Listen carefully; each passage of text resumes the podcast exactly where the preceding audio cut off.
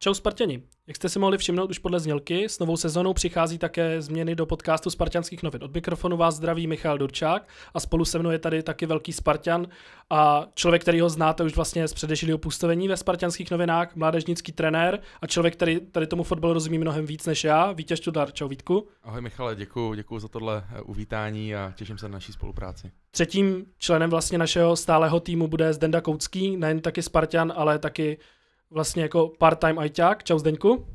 Ahoj, díky za pozvání a těším se na letošní sezónu. No, nejen, že bude tahle sezóna nezapomenutelná, plná jako úžasných gólů, ale také úžasný podcastů.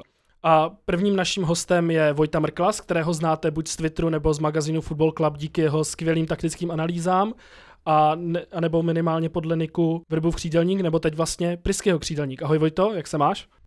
Ahoj Sparťani, mám se dobře, jdu teď právě z předsezónní tiskovky. Tady jsem takový celý natěšený na to tady a jsem ready.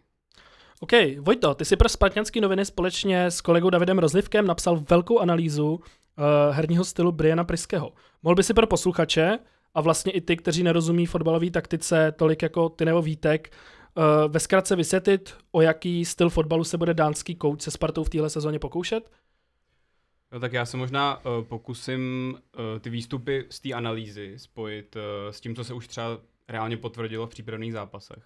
Protože kdybych měl vyprávět jenom o tom, co bylo konkrétně v té analýze, tak bych myslím, že bychom tady byli do rána. Takže budu mluvit čistě o tom, co už se nějakým způsobem potvrdilo a na co je teda vlastně pro fanoušky Sparty teď relevantní. A začnu možná takovým úvodem. Brian Priske využívá jako víc rozestavení, není to vždycky to samý, není to vždycky na 3 obránce, na 4 obránce, i když ve Spartě říká, že bude hlavně na 4. Ty rozestavení jsou různý, ale některé herní principy zůstávají a nemění se vlastně s těmi různými rozestaveními. Já teda popíšu ty základní principy. Já bych řekl, že se to dá v podstatě všechno tak nějak zjednodušit do 3 základních pilířů jeho hry, které si myslím, že uvidíme i ve Spartě. První ten pilíř je, že je velmi intenzivně zapojen brankář do rozehrávky, což je něco, co třeba tady úplně v Čechách nejsme zvyklí dělat a ani ve Spartě to nebylo úplně tolik zvykem. Je to možná taky jeden z důvodů, proč třeba kádr opouští Florin Nita, protože přece jenom ta jeho hra nohama nebyla prostě na takové úrovni, aby to Brianu Priskému stačilo. Já samozřejmě neříkám, že to je jenom z toho důvodu, tam asi byly nějaké další věci, ale je to jenom taková ukázka, co třeba může Brian Priske přinést nového. Další důležitým pilířem jeho systému, nebo jeho vize, je intenzita, obrovská intenzita ve hře. Dost často bych řekl jako určitá kompenzace některých třeba potenciálních systémových slabin.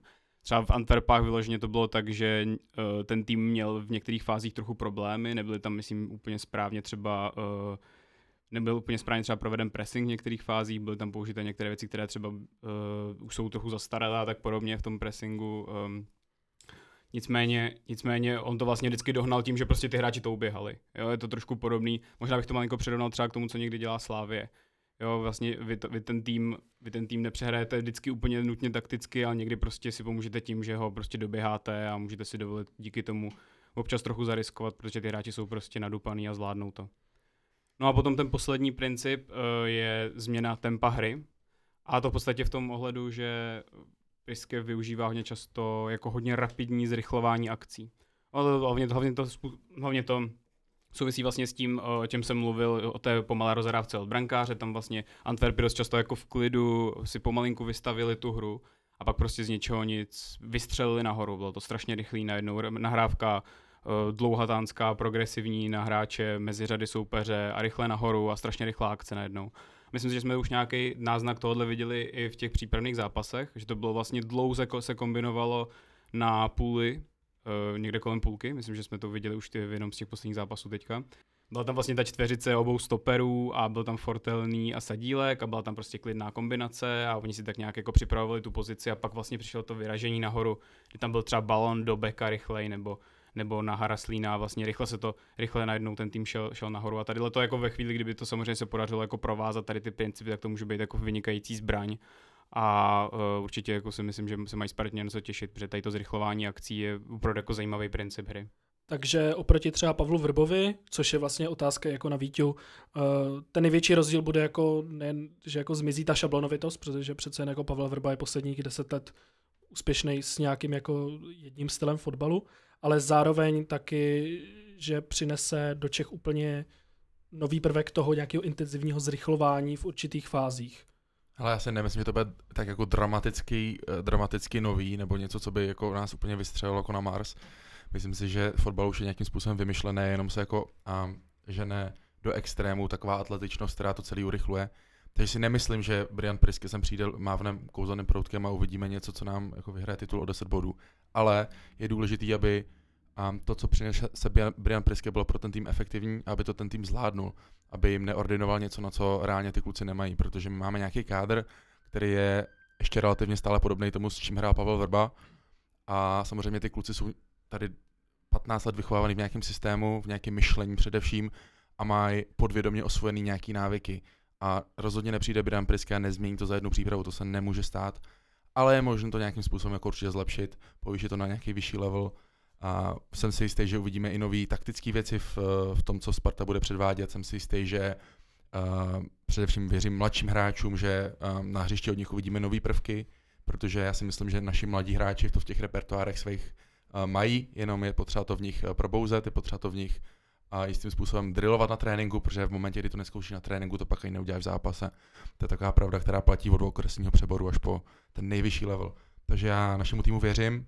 Myslím, že na to máme a myslím, že Brian Priske se tváří jako ten správný člověk s tím svým realizákem, který by skutečně mohl celou Spartu pozvednout.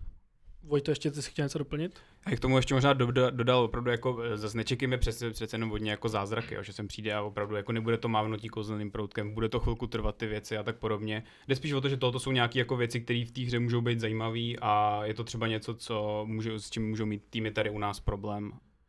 Vojta, ještě mě zajímá vlastně jedna věc. Brian Priske, vím, že i Pep Guardiola ho lákal do Manchesteru City kvůli jeho pojetí standardek, vlastně, že je to takový jako dánský Standa Hejkal, když to jako hodně přeženu. Viděl jsi už vlastně v rámci té přípravy něco podobného, že bychom jako kopali jinak standardky, byli jsme z nich víc efektivní, nebo to bylo něco, na co si ještě bude muset počkat? No to jsem si úplně, moc jsem se na to ani nezaměřoval, popravdě na ty standardky. Já bych to ve fotbale zrušil, podle mě to tam vůbec nepatří. Ale jako celkově jako slyšel jsem o tom, že tam má tady tu výhodu a viděl jsem například to, že používá Sadílka na házení dlouhých autů, což přináší vlastně Sadílek ze Slovácka k nám, tady ten nový prvek. A jinak jsem to nějak extra moc nesledoval, myslím si, že některý jiný analytici na Twitteru si tady těch věcí budou všímat víc, já jsem spíš nahoru celkově. Kdo jako dlouhé auty se vrací vlastně do éry Martina Frýdkého dlouhých autů. Nicméně, Zdeňku, jaký vlastně Brian Priske už je tady skoro 2 měsíce, jaký dojem na tebe udělal coach a jeho trenérský štáb, přičemž jako připomenu tu důležitou ten důležitý fakt, že většinu toho realizáku si Priske mohl vybrat sám a vlastně jediný, koho prakticky zdědil, je Luboš Loučka. Myslím si, že právě ten štáb nebo ty lidi kolem něj budou hlavně klíčoví. Nejsem přesvědčený o tom, že by to bylo jenom obránu Priskemu. Myslím si, že Brian že to bude spíš jako víc zastřešovat, jo, řekněme.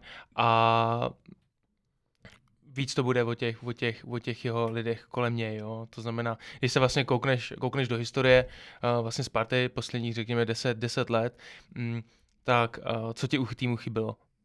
No, chyběla ti nějaká mentalita, že jo, chyběla ti něco, nějaký vůči typ, nebo respektive takový to sebevědomí, ty koule.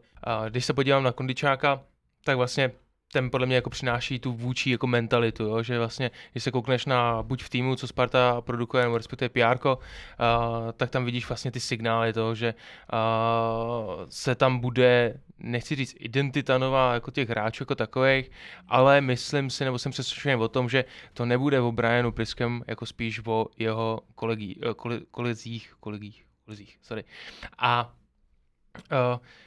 to by třeba mohlo i třeba z Michala Sáčka z podobných typů nebo typologií udělal vlastně nový hráče, jo, do jistý míry, jo, že vlastně ti lidi kolem Briana by mohli prostě z těch hráčů vymáčknout trošku víc a trošku jiný herní styl, no. Takže to si myslím, že to bude hlavně kolem těch asistentů, že to nebude ani tak jako Brian, že ten Brian spíš bude jako to zastřešovat nějakým způsobem.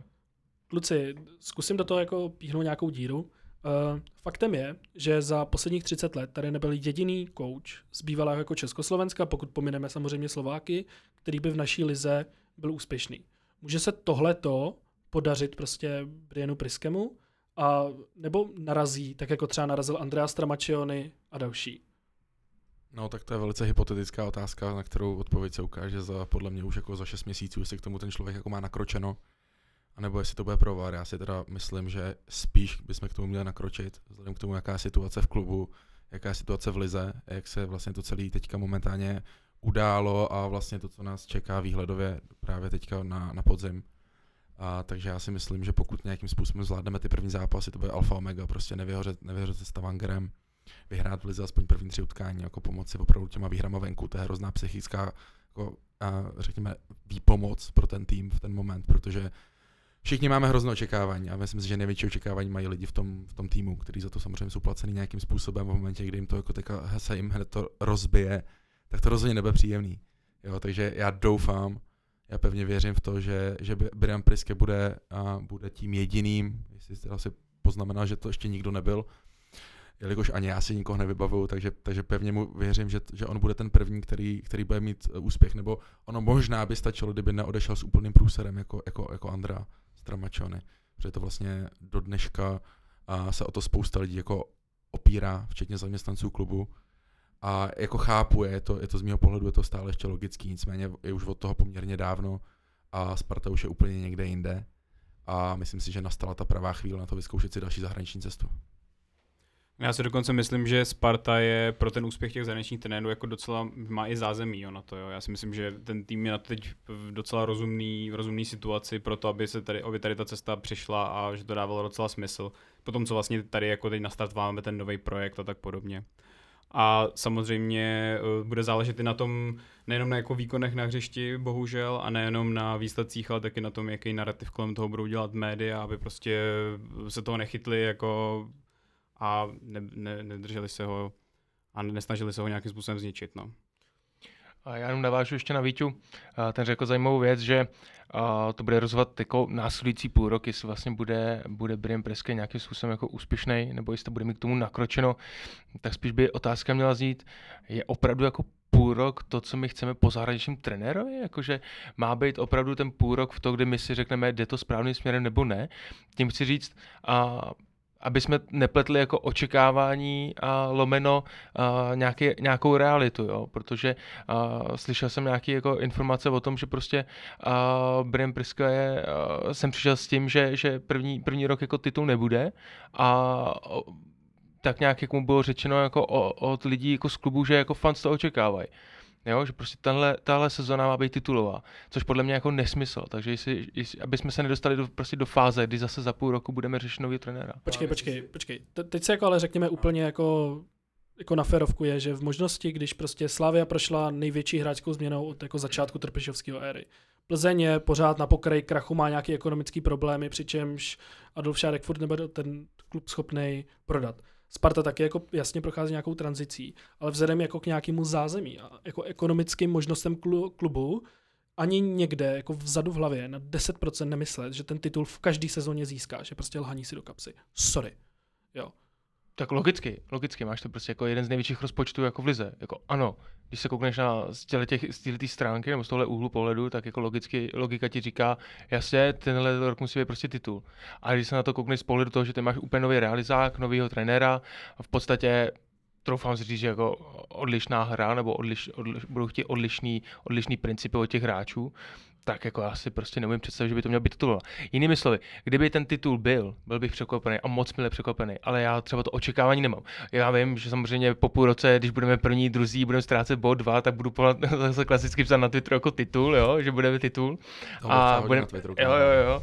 A že budeme dělat guláš, ale tím si říct jenom, aby jsme aby jsme jako zbytečně neměli jako vysoké očekávání tenhle rok. Já bych to byl hrozně nerad. Jo? Já si myslím, že tenhle rok by měl být o tom, že ten trenér a lidi kolem něj, ten celý ten trenérský štáb, tak si ten tým připraví podle nějaký jako svý libosti, připraví hráče, naučí nějakou taktiku a prostě se to odšpuntuje ta show prostě až tu další sezónu.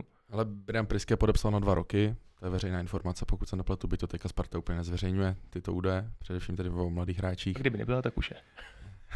Asi jo, nicméně, a jestli tady připravujeme zase nějakou 2letku, která má mít nějaký ten jako climax za ty 2 roky, tak v pohodě, s tím nemám problém, ale bohužel prostě Sparta, vy jste tady mluvili 2 slova, peníze, zázemí. Je to o lidech, že jo? Kamaráde, můžeš mít tolik peněz, jako kolik si nedovedeš ani představit a stejně na tom hřišti běhá prostě nějakých 11 frérů, 3 je střídají, nebo 5 je střídá. A ty jsou někým řízený, že jo, a ten je někým řízený, takže ve finále to stále furt jenom o lidech. A Sparta, všichni se na tom doufám shodneme, největší slabina Sparty je prostě její personální, dlouhodobá personální, nějaká jako nastavení toho klubu, já nechci říkat ani žádný cizí slova, prostě personální nastavení klubu není správný dlouhodobě. Teď se udělal docela krok, který byl, řekněme, mezi fans docela propíraný, a to bylo vlastně vyjádření pana Křetínského, který řekl, pokusím se ho nějakým způsobem citovat nebo aspoň parafrázovat, že Tomáš Rosický je cesta jak z toho ven. To je moc hezký tvrzení, pan Křetínský tyto řeči umí velice hezky prodat, věřím tomu, že to myslí dobře, ale zatím se to neukázalo. Myslíme na to, že prostě Tomáš Rosický je v té funkci, nevím, 3 roky, 4 roky a prostě ty výsledky až na nějaký uhaluzaný pohár, který je stejně jenom 1 ze 2, tak prostě nemá. Ve finále mu to tam stejně vyhrál Guelor Kanga. Takže prostě momentálně stále ještě nejsme nikde na výsluní na to, abychom tady slavili titul, ale doufám, že se tomu blížíme. Já ještě možná teda dodal k těm jako očekáváním. Já si myslím, že nemůžeme jako čekat výsledky hned, ale můžeme čekat určitý jako standard od té jako předvedené hry, jo? A ten můžeme čekat velmi rychle, bych řekl. Jako spousta trenérů, kteří jsou schopní přinést taktické změny během jako 3 tréninků třeba, jo. To, co udělal teď, samozřejmě se tady budou hánět obrovskýma jménama a bude to vypadat divně, ale svým způsobem jako my musíme vlastně chtít hodně. A to, co teď udělal třeba Ten Hag v Manchester United, tak to jsou prostě 3 tréninkové jednotky a ten tým hraje úplně jinak. A je okamžitě vidět, že tam je struktura a tak podobně. A tohle my jako musíme chtít, musíme tohleto vyžadovat, aby ten tým okamžitě se změnil a okamžitě hrál nějakým jako podle nějakých principů, aby to dávalo smysl. A potom, jestli přijdou výsledky, tak to je jako další věc, ale za mě jako primárně se ty výsledky nebo tu hru, tu musíme vidět a už do toho půl roku to je jako vlastně strašně pozdě, jo. Tím způsobem jako my bychom měli vidět do měsíce, protože ten tým už bude nějakým způsobem fungovat, nebo by tam měla být nějaký jako aspoň vzestupná tendence v těch výkonech toho týmu. Samozřejmě souhlasím s tím, co říká Vojta, to je skvělý vlastně jako point, že nepotřebuješ úplně vidět ty výsledky, jako spíš ten koncept toho, že ten tým se nějakým způsobem posouvá výkonnostně. Samozřejmě očekávám, že tam budou nějaký propady, ale to bych jenom chtěl jako zdůraznit, že Vojta jako říká dobrou věc, že chceme vidět nějaký progres toho týmu jako takového, že aspoň se nesloží po poločasové prohře, no, deficitu 2-0, jo. Ale já bych ještě navázal na Víťu a ohledně Křetínského, nerad bych tady otvíral Pandořinu skřínku, ano, velice v krátkosti. Za první otázka je vlastně, kdo místo Rosického. Já vím, že jsem byl jako častokrát jsem říkal, že jako Rosický ven, jo, ale zase buďme trošku realisti, kdo místo něj podle mě jako Pelta, bohužel ten půjde do tepláku, takže jenom takhle jako ve stručnosti. A druhá věc je ta, že myslím si, že fans nenaštval ani to, že Křetínský říkal, že Rosický je ten správný muž, jako spíš to, že Křetínský hodil, vlastně svedl některé výkony na fanoušky. Jo? Myslím si, že to ale bylo z toho důvodu, aby se strhla pozornost spíš na Křetínskýho v tu dobu, než na Rosickýho. To si myslím, že bylo prostě jako čistá PR věc. Jo? To bych chtěl jenom takhle uvést na nějakou moji pravou míru. Okay. Kluci, já mám jako vždycky z Rosy vlastně z jeho vyjádření pocit, že on myslí trochu jako americký GM v nějaký jako NFL, NBA a tak dál, že vlastně přibral tým v nějaký fázi, nastala ta fáze jako v angličtině jako rebuilding, to znamená přestavbě, přivedl si tam tehdy mým jako velice milovaného Václava Jílka, který naštěstí po půl roce zmizel a potom jako rebuildingu našel před 2 rokama, přišel jako contending, to znamená jako snaha získat ten titul, on si na to přivedl kouče, přivedl si na to hráče. Bohužel to vyvrcholení, které mělo přijít jako loni na konci sezóny, teda ne, na konci minulé sezóny v podobě titulu nepřišlo. Moje otázka na vás je, v jaké fázi, teď vlastně po odchodu Pavla Vrby, po odchodu Adama Hložka, o čemž ještě jako bude řeč, v jaké fázi jsme teď? Jsme jako contending, rebuilding, něco mezi? No, já pevně věřím, že jsme contending. Jako já na žádný další rebuild tady nevidím prostor. Momentálně ani čas, ani jakoby chuť to dělat, protože ten kádr je stále ještě mladý. De facto až na Adama Hložka všichni ty mladí zůstali a u nich se očekává největší výkonnostní progres. Přišli nějaký další mladí a tví oblíbenci, Kryštof Daněk. Vlastně de facto i Lukáše Sadílka bych stále považoval za toho, co přechází mezi jakoby z mladých do té střední generace, je to tuším 9-6. To pro mě ještě stále není úplně starý hráč. Takže já doufám, že jsme stále contending. Já si právě myslím z toho, co dneska zaznělo na té tiskovce, že teda jako je to rebuilding, no. Že zase jako představujeme, že jsme zase ve fázi 0, bych řekl. No.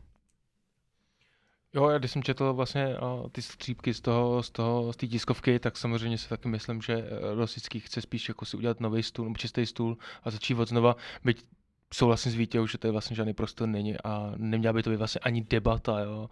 A myslím si, že ten tým by se spíš už měl jenom posouvat, než aby se jako vytvářel jako znova. Byť chápu, že ten koncept jako je nový, takže jestli to myslel Rosický tím stylem, že vzniká vlastně tady nový trenérský štáb, že to je zahraniční, že tady vzniká nějaká v úvozovkách zahraniční kultura, rozumím tomu, je to něco nového, ano, s tím souhlasím, ale jestli se tady bavíme o to, že tady děláme rebuild prostě jako týmu, tak s tím prostě nesouhlasím a měl by se jako fajn, jsme 1-1 a ty si mezi, jo? Okay, to je fajn pohled, protože ne, já to myslím tak, že v podstatě máme nějaký množství posil, že jo? A pro mě ty hráči, kteří přišli, tak jsou určitý upgrade k tomu, co bylo. To, že odešel náš asi pravděpodobně nejlepší hráč za posledních XY sezon, je samozřejmě smutný, ale myslím si, že to je obrovská příležitost k tomu třeba i začít jinak myslet, jo? Protože mluvil o tom Láďa Krejčí v tom dokumentu o Adamu Hložkovi, kdy říkal, že ten tým na něho často spolíhal. To podle mě jako není úplně zdravá věc pro žádný jako kolektiv, jo. Tam si myslím, že musí všichni tahat tak nějak přibližně stejně. A myslím si, že tohle třeba byla největší zbraň týmu za břehem řeky. Jo, takže já v podstatě chci nastínit to, že já bych to považoval jako, že to je takovej cílený upgrade toho, co tady bylo loni, nebo řekněme v té poslední dvouletce za Pavla Vrby. A zbavili jsme se nějakých hráčů, ať už byli jakýkoliv, tak prostě v kádru nemáme, nemůžeme se o ně opřít, ale máme tady nové koně, o které se pravděpodobně Brian Priske opírat bude. Jenom k těm individuálním výkonům nebo individuálním hráčům, tak já bych chtěl jenom dodat, že myslím si, nebo jsem přesvědčený o tom, že Sparta je právě o tom. Jo, když se koukneš do minulosti x sezon, tak vždycky to bylo o individualitách. Jo, že vlastně vykoukl ti z toho Kanga, který táhnul vlastně tým, díky němu jsme vyhráli pohár, pořád jsem o tom přesvědčený a teď poslední sezóny to byl Adam Hložek. Jo, myslím si, že to vždycky vznikne v tom týmu, že prostě někdo nejlepší a tím pádem ten tým na ní tak nějak jako spolehá. Samozřejmě nesmí to být moc vokatý jako ve stylu Kanga / Adam Hložek, ale tím chci jenom říct, že ty individuality tady budou vždycky. OK, kluci.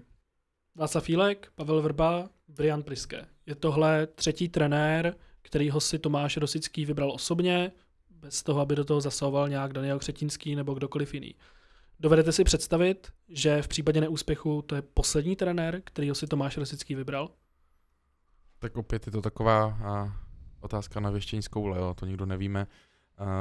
Pravda je taková, minimálně z toho vyjádření, které přišlo po poslední sezóně uplynulé, že Tomáš Rosický dostal mandát minimálně ještě na tu jednu volbu, takže v podstatě jsme se z toho nic nedozvěděli. A já si myslím, že opravdu teďka je extrémně důležitý jít zápas od zápasu, nepodělat se teďka se Stavangerem, pak vyhrát v lize. A v momentě, kdy se nám tohle povede jako fakt udělat 2 výhry, a to je vlastně hrozně primitivní, tak jsme schopni se nastartovat k jako velice hezkému podzimu. Jo. A dobře, když to vezmeme loňský podzim za Pavla Vrby, byl tam taky podle mě velice fajn nastartování, byl tam Rapid Vídeň, byla tam velice pěkná série v lize, bylo tam vyhraný derby doma po dlouhé době a pak přišel obrovský jako breakdown v tom týmu. Totálně se to rozpadlo, nebyl nikdo, kdo by s tím cokoliv nic udělal, jak hráči, Pavel Vrba. Adam Hložek byl podle mě od té doby totálně zatavený, jako to byl fakt jako o level horší hráč, než jak jsme ho znali a přesto se byl schopný prosadit. Takže Pátky k tvojí otázce, myslím si, že Tomáš Rosický, pokud by se Brian Priske nepovedl, dostane ještě jednu šanci, ale nemáme k tomu žádné indicie doposud. Já jsem naopak přesvědčen o tom, že to klidně může být jeho poslední trenérská volba, ne-li možná první nebo druhá trenérská volba, kterou vlastně měl, protože vybral si Václava Jílka, vybral si potom Kotala, který tady se objevil náhodou, řekněme, protože ho měl v Bčku a náhodou to bylo vlastně strašně super, byť ten konec té trenéřiny byl vlastně takový nešťastný. No a pak vlastně přišel Pavel Vrba, kde tak nějak Křetínský sám řekl, nebo přiznal, že spíš to byla jeho volba, že on měl to poslední slovo, jestli se nemýlím z těch prohlášení. Takže si myslím, že čistá volba teďko je Brian Priske Rosickýho a může to být jeho poslední volba, protože tady máme Tomáše Sivoka, který se podle mě připravuje na tohle. Teoreticky může. Jo, už má Tomáš Sivok zkušenosti s vedením klubu po sportovní stránce a myslím si a troufám si říct, že kdyby to náhodou krešlo, tím myslím Rosický, tak by přišel na řadu Tomáš Sivok. No já si taky myslím, že to je jeho poslední volba a myslím si, že je to taky dobře, že to je jeho poslední volba, protože měl nějaké jako možnosti, něco vybral a tak podobně, teď jakoby tohleto je ještě ta jedna navíc, kterou si myslím, že si zasloužil za to, že prostě ten tým, tam jako samozřejmě jsou nějaký jako ten jako kádr a ten klub jako udělal za tu dobu, co on tady je postup, to je jako bezesporu, jo. Ale prostě nepodařily se některé ty cíle, který on sám vytyčil, takže teď za mě jako dává smysl to, že tohle je ta jedna možnost navíc a ta jeho poslední. OK, poslední otázka první části. Představme si teď, Vítě mi zase řekne, že to je vyšší níž koule. Představme si v hypotetickém světě, že nás Stavanger vyřadí. Jo. Jak moc tohle to může zatřást Priskeho pozicí? Tak zrovna tady v tom si myslím, že to nezatřese. Já si myslím, že když vypadneme se Stavangerem, tak se z toho velice, velice rychle z nějakého jako psychologického hlediska jsme schopni oklepat. Jsme schopní, neříkám, že to stane. A bude hrozně důležitý na to, co budou psát média, jaká bude nálada ve společnosti a v tom spartanském plénu, protože v momentě, kdy se v ten moment začne říkat, že Brian Priske je další průser, no tak bohužel už si tak ty hlavy všichni jakoby trošku nastaví, jo, a všichni hráči čtou noviny, všichni to vidí, všichni realizák a tak dále. A už to začne podrývat jako autoritu a morálku na tréninku a jakoby jednou se z toho dá jako vyhrabat, ale víckrát ne, takže teďka si myslím, že bychom ještě toho byli schopní, ale pak je opravdu potřeba v lize totálně 100%. Není nutno, aby vlastně se dostal hned pod tlak. Vzpomeňme si na Vítu Lavičku, když prohrál v Evropské lize, jestli se nemýlím, předokolo s Hakenem, ano, přesně tak. A vlastně potom z toho byl double, respektive triple. Takže určitě by první zápas Briana Priskeho neměl být vlastně žádnou otázkou pro budoucnost, jo, nebo a neměl by se vlastně dostat ani pod tlak, jako nesmí. Jo, ať klidně média si píšou, co chtějí, ale nesmí v tom klubu zaznít to, že nějaká pochybnost. To bychom se vrátili o 5-6 let dozadu, kdy tady byl Andrea Stramaccioni a ten se pod tlak dostal v podstatě hned prvním zápasem. Já si myslím, že to je hodně o té předvedené hře zase, jo? Že pokud se prostě nepostoupí přes ten tým, Viking, tak jako samozřejmě bude to problém, ale ve chvíli, kdy tam ukážeme v tom zápase potenciál, ve chvíli, kdy se ukáže, že ten tým vypadá zajímavě a tak podobně, tak si to jako dokážu vlastně v pohodě představit, že to můžeme pokračovat dál a nebude to mít žádný vliv. Samozřejmě ve chvíli, kdyby ten zápas byl příšerný, tak to je něco jiného, ale já si myslím, že jako ten zápas být příšerný nemůže a že příšerný snad nebude. Tak jo, kluci, v první části dnešního podcastu Spartianských novin jsme probrali nového dánského kouče Sparty Briana Priskeho. Teď se koukneme na změny v kádru. Tou nejvýraznější je odchod Adama Hložka do německého Leverkusenu. Vojto, na Hložkovi byla naše ofenzíva poslední 2 roky fakticky závislá. Zajímá mě, podle tebe, jak bude ofenzíva bez Hložana vypadat a v čem si myslíš, že bude úplně jiná?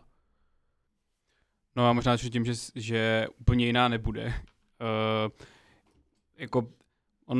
Adam Hložek u nás hrál různý pozice vepředu a svým způsobem jako my vlastně nemusíme za něj schánět žádného hráče přímo. Jo, my ho jako dokážeme jako pozičně nahradit. My dokážeme ho nahradit, když hrál na desítce nějakým způsobem, jinou desítkou, dokážeme ho nahradit, když hrál na křídle, jiným křídlem a i vlastně na hrotu.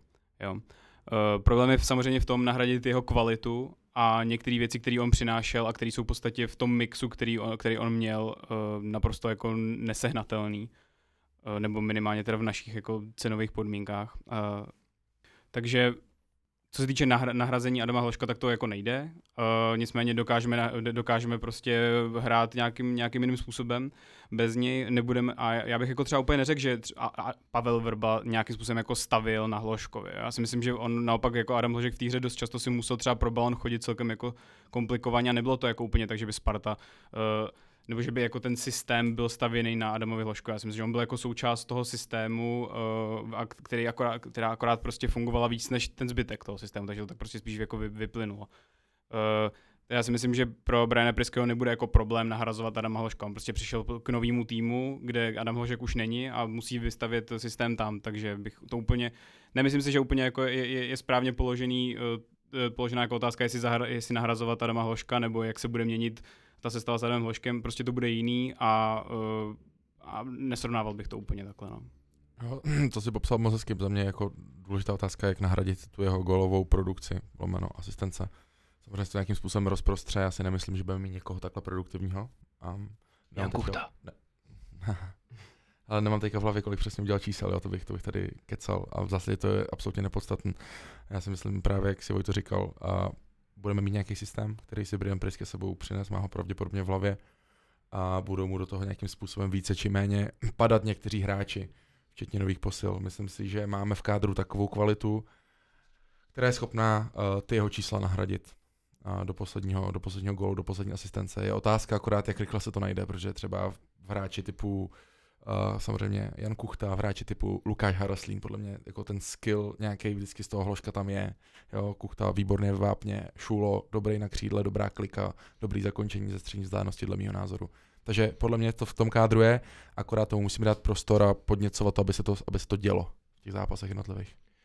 No naopak může to být bez Hložka i, troufnu si říct, zajímavější, nechci říct tím, že by Hložek byl vlastně jako špatný hráč nebo něco takového, ale jak říkal Vojta správně, když byl Hložek v týmu, tak samozřejmě se ta taktika tak nějak jako uspůsobovala v rámci té sestavy, co vlastně byl Pavel Vrba jako trenér a předchozí trenéři, takže si myslím, že Brian Priske má teďko čistý stůl, což je pro ně výhoda, si troufám říct, a mohla by ta sestava nebo obecně ta taktika vypadat možná o trošku líp, jo? Že vlastně se ta výkonnost rozprostře mezi ty hráče, jo? Že to nebude čistě na Adama Hložka nebo na Adamovi Hložkovi, ale bude to rozprostření vlastně mezi celou sestavou, mezi celý ten útok.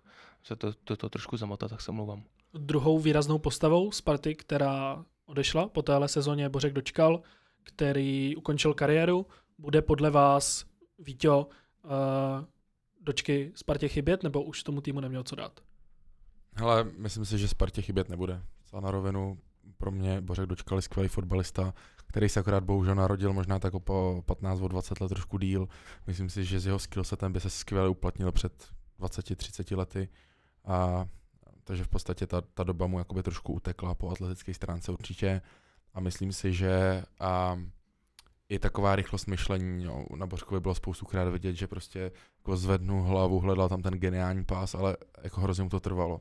Nějaké věci z mýho pohledu nebyly u něj tak intuitivní, jako vidíme například u mladší generace, speciálně by jsem po této přípravě a uplynulé sezóně vypíchnul Honzu Fortelnýho, který je podle mě jakoby pravej opak. Jo. Oni hrajou relativně podobnou pozici, možná se i podobně na tom hřišti nějakým způsobem jako hejbou, ale Fort je neuvěřitelně mrštnej, super rychlej. A dělá věci jakoby z jedničky. To Bořek prostě nikdy nedělal. Jo, já si fakt jako vždycky, když se řekne Bořek Dočkal, já si vybavím takový to, jak se zastavíš, zvedneš hlavu, podíváš se, kouknej se, pošleš pas. To prostě už takový fotbal bohužel není. To znamená, můj názor je takový, že Bořek Dočkal Spartě chybět nebude a z těch odchodů, které jsme zažili, tak jeho nahradíme nejsnáze. Takže taky vlastně český Andrea Pirlo. A může být, jo, hele, koukni se, já jsem nestydím se za to, já jsem chodil do Doosan Areny tak často koukat na Pavla Horváta, že jsem viděl někoho tak neuvěřitelně atleticky neohrabanýho a de facto hráče, který si ani jako si nemyslel, že by mohl hrát fotbal a byl neuvěřitelně efektivní. Jo? Otázka je za těch 10 let, co máme vlastně od Pavla Horváta. Změnil se fotbal tak, Pavel Vrba ho jinak využíval, nevyvířil Bořka Dočkala. Jo? Pavel Horváth hrál v podstatě v double pivotu s Jiráčkem, potom s Daridou, pak ještě možná chvilku i s Hrošovským, nechci úplně kecat. Ale bylo to efektivní, jo? Taky deep lying playmaker, dával krásné pasy, ale prostě něco u nich bylo jinak. A já do dneška úplně nemám v sobě zaanalyzovan co, ale Pavel Horváth byl úžasně efektivní a Bořek Dočkal byl úžasně neefektivní. Já si myslím, že tohle Vítě popsal jako skvěle ten problém s tím časem, do kterého se vlastně Bořek Dočkal určitým způsobem narodil, nebo do kterého vlastně přišel s tím jeho herním stylem.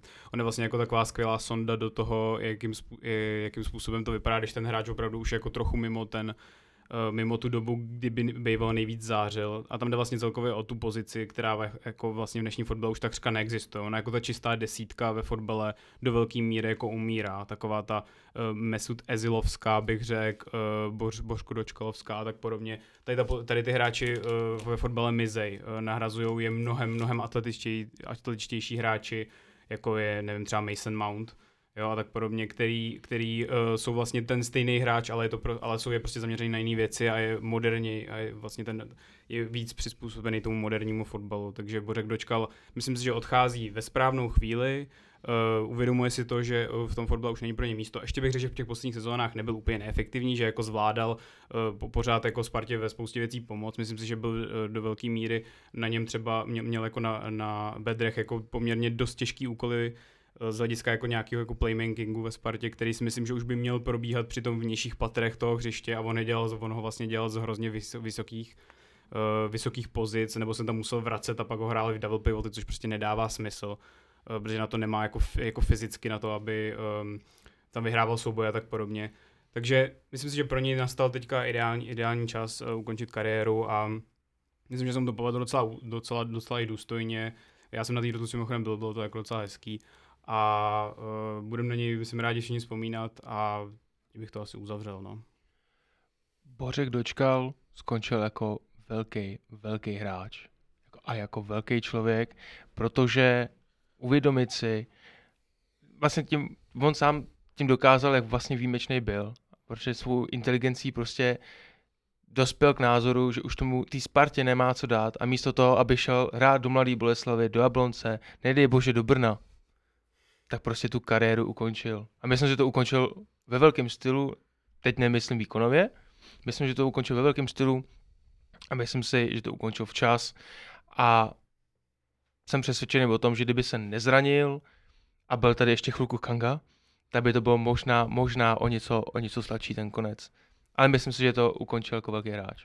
Určitě taky jsi to ukončil moc hezky tady tu stať, jako to fakt cením, takovýhle egotrip tady na Bořka, fakt si to zaslouží. Egotrip na Bořka, no ale počkej, jako ještě navazující otázka, na kterou mi Zdeněk nahrál. Jako, bavili jsme se o nějakých jako herních aspektech Bořka Dočkala a nebude chybět ta jeho přítomnost v kabině, nějaká jeho sparťanská identita, vůdcovství?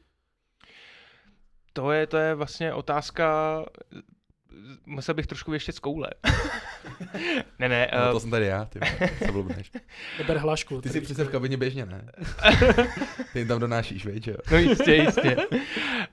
Ne, já si myslím, že Bořek Dočkal bude do jistý míry chybět v kabině, ale není nutno, protože máme LK37, který ho výborně zastupuje a bude z něj velmi dobrý kapitán a ukázal to už nesčetněkrát v uplynulý sezóně. Takže si myslím, že po té stránce by nemusel tolik chybět. Naopak si myslím, že může chybět pro ty mladý jako taková ta opora, taková ta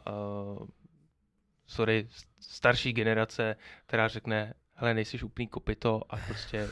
Ale okay. Teď už já si myslím, že právě, že mladý na něj hrozně zvysoka serou, protože v každém fotbalovém kolektivu je to starý mladý, vole, a mladý poslouchají, vole, tamhle Koukra a Doriana a Bořek si tam jel pravděpodobně, nevím, Anku Zagorovou. Takže já si myslím, že oni naopak jsou rádi, že Bořek je pryč, teďka to myslím jako v nějaké nadsázce. Samozřejmě, když přijdeš jako vyukaný dorostenec někam do kádru, tak první, ze koho se posereš, je ten nejstarší nebo kapitán nebo Bořek Dočkal, že jo, logicky.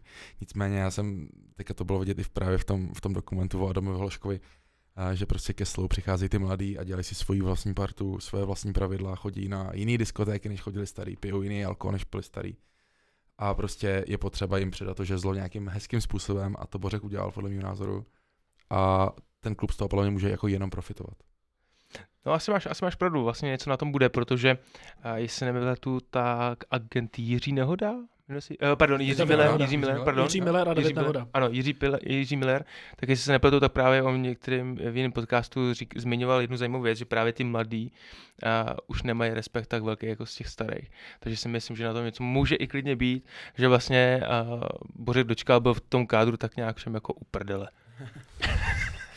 No tak jestli to byl podcast, tak to je určitě potvrzený nějakou akademickou studií a tak podobně, že bych tomu určitě Ne, tak ale opravdu v každém týmu se hraje starý mladý, na konci každého tréninku, ne fotbálek starý mladý. Jako... Ne, v týmu i v redakcích. No jasný, no všude. To je jako ten generační předěl je jasný, myslím si, u fotbalu ještě jako větší, jo. A není se potřeba vůbec jako za to stydět, podle mě. To je normální. Jako. Tak zůstaňme u toho, že Bořek Dočkal prostě skončil jako velký hráč a že takticky už to bylo v posledních sezónách jako špatné. Tak, přesně tak. Další hráč a vlastně jako fakticky odchovanec party, který odešel, je Matěj Pulkrab. Bude vám chybět? Matěj Pulkrabe, my ti děkujeme, že jsi nešel do Slávie. Doufám, že nás posloucháš. Díky, Matěj, to je všechno, co díky, že jsi nešel do Slávie. Hele, Sandhausen bomba, užij si to tam. Přesně, lepší než Eden. No, nechváme dne před večeří, že jo. Může se stát, že si vezme obkliku a půjde do Slávie.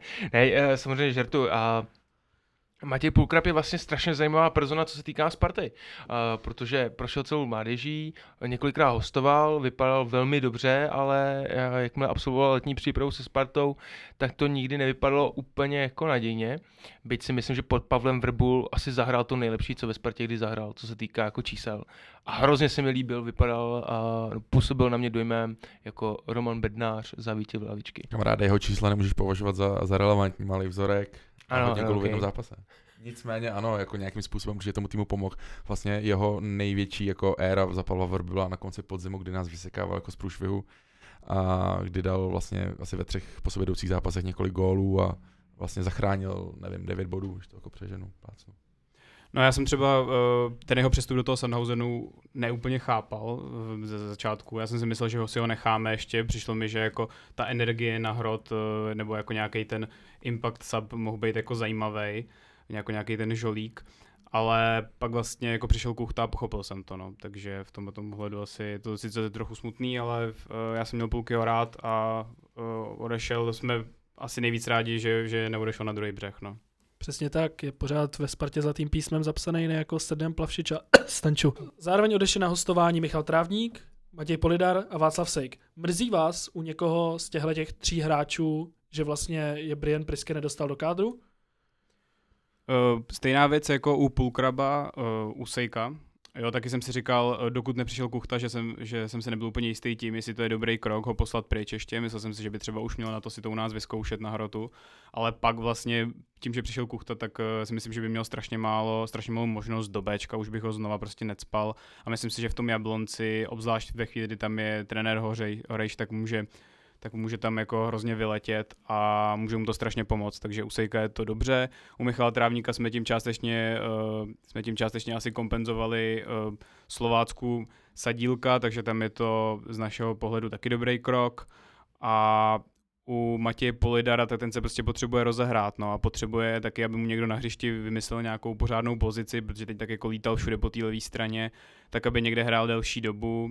Já osobně vidím teda jako wingbacka, nevím, jestli na to Bohorejš bude hrát, nicméně ať už bude hrát wingbacka, backa nebo křídlo, tak hlavně potřeba, aby hrál, dostal herní čas a dostal možnost se zase dostat do té situace toho mladého hráče, nebo jako zpátky tam, kde jsme ho kupovali. Je to tak, ale u Poliho je potřeba, aby zůstal zdravý. S ním se to táhlo, vlastně si pamatuju, když přecházel z Příbramy do Sparty, že vlastně poslední zápasy za Příbram hrál pod Někce Matušem snad a prostě nebyl zdravý, nějaký zánárodní kluský kotní, něco takového. Sejkáč podle mě je jednoznačně ligový hráč. To jako druhou ligu totálně přerost. Ukázal to loni v Teplákách, stačí trošku zkušenosti, vyzrálosti. On má velice zajímavý skill set, právě si myslím velice podobný Matějovi Pulkrabovi a je velice urputnej.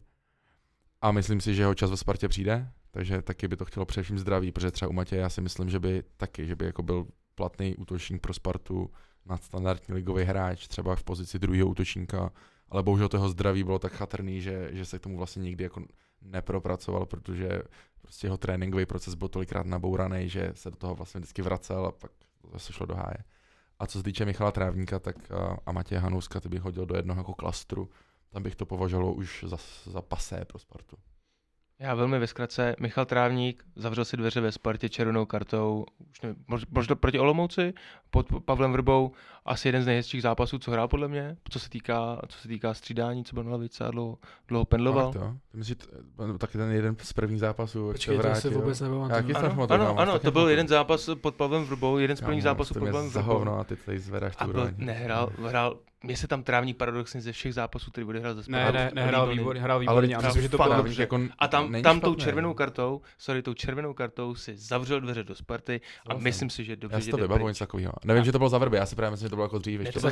Já myslím, že to byla Karvina teda popravdě. Možná Karvina, ale bylo to hrál double pivot se Součkem a bylo to jako výborný to bylo a pak dostal červenou. Tam dal ten šlapák, že? A všichni jsme věděli, že jakoby ty dva zápasy ho zničí, protože v tu chvilku už se zazvracel Pavelka a další hráči, kteří ho prostě vyštípali. Takže to bylo, je to tak asi.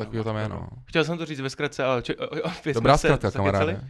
Ale ne, tam hrál Michal Trávník opravdu dobře, ale tím si tou červenou kartou si zavřel prostě dveře do Sparty. Matěj Polidar potřebuje nabrat sebevědomí, hostování OK.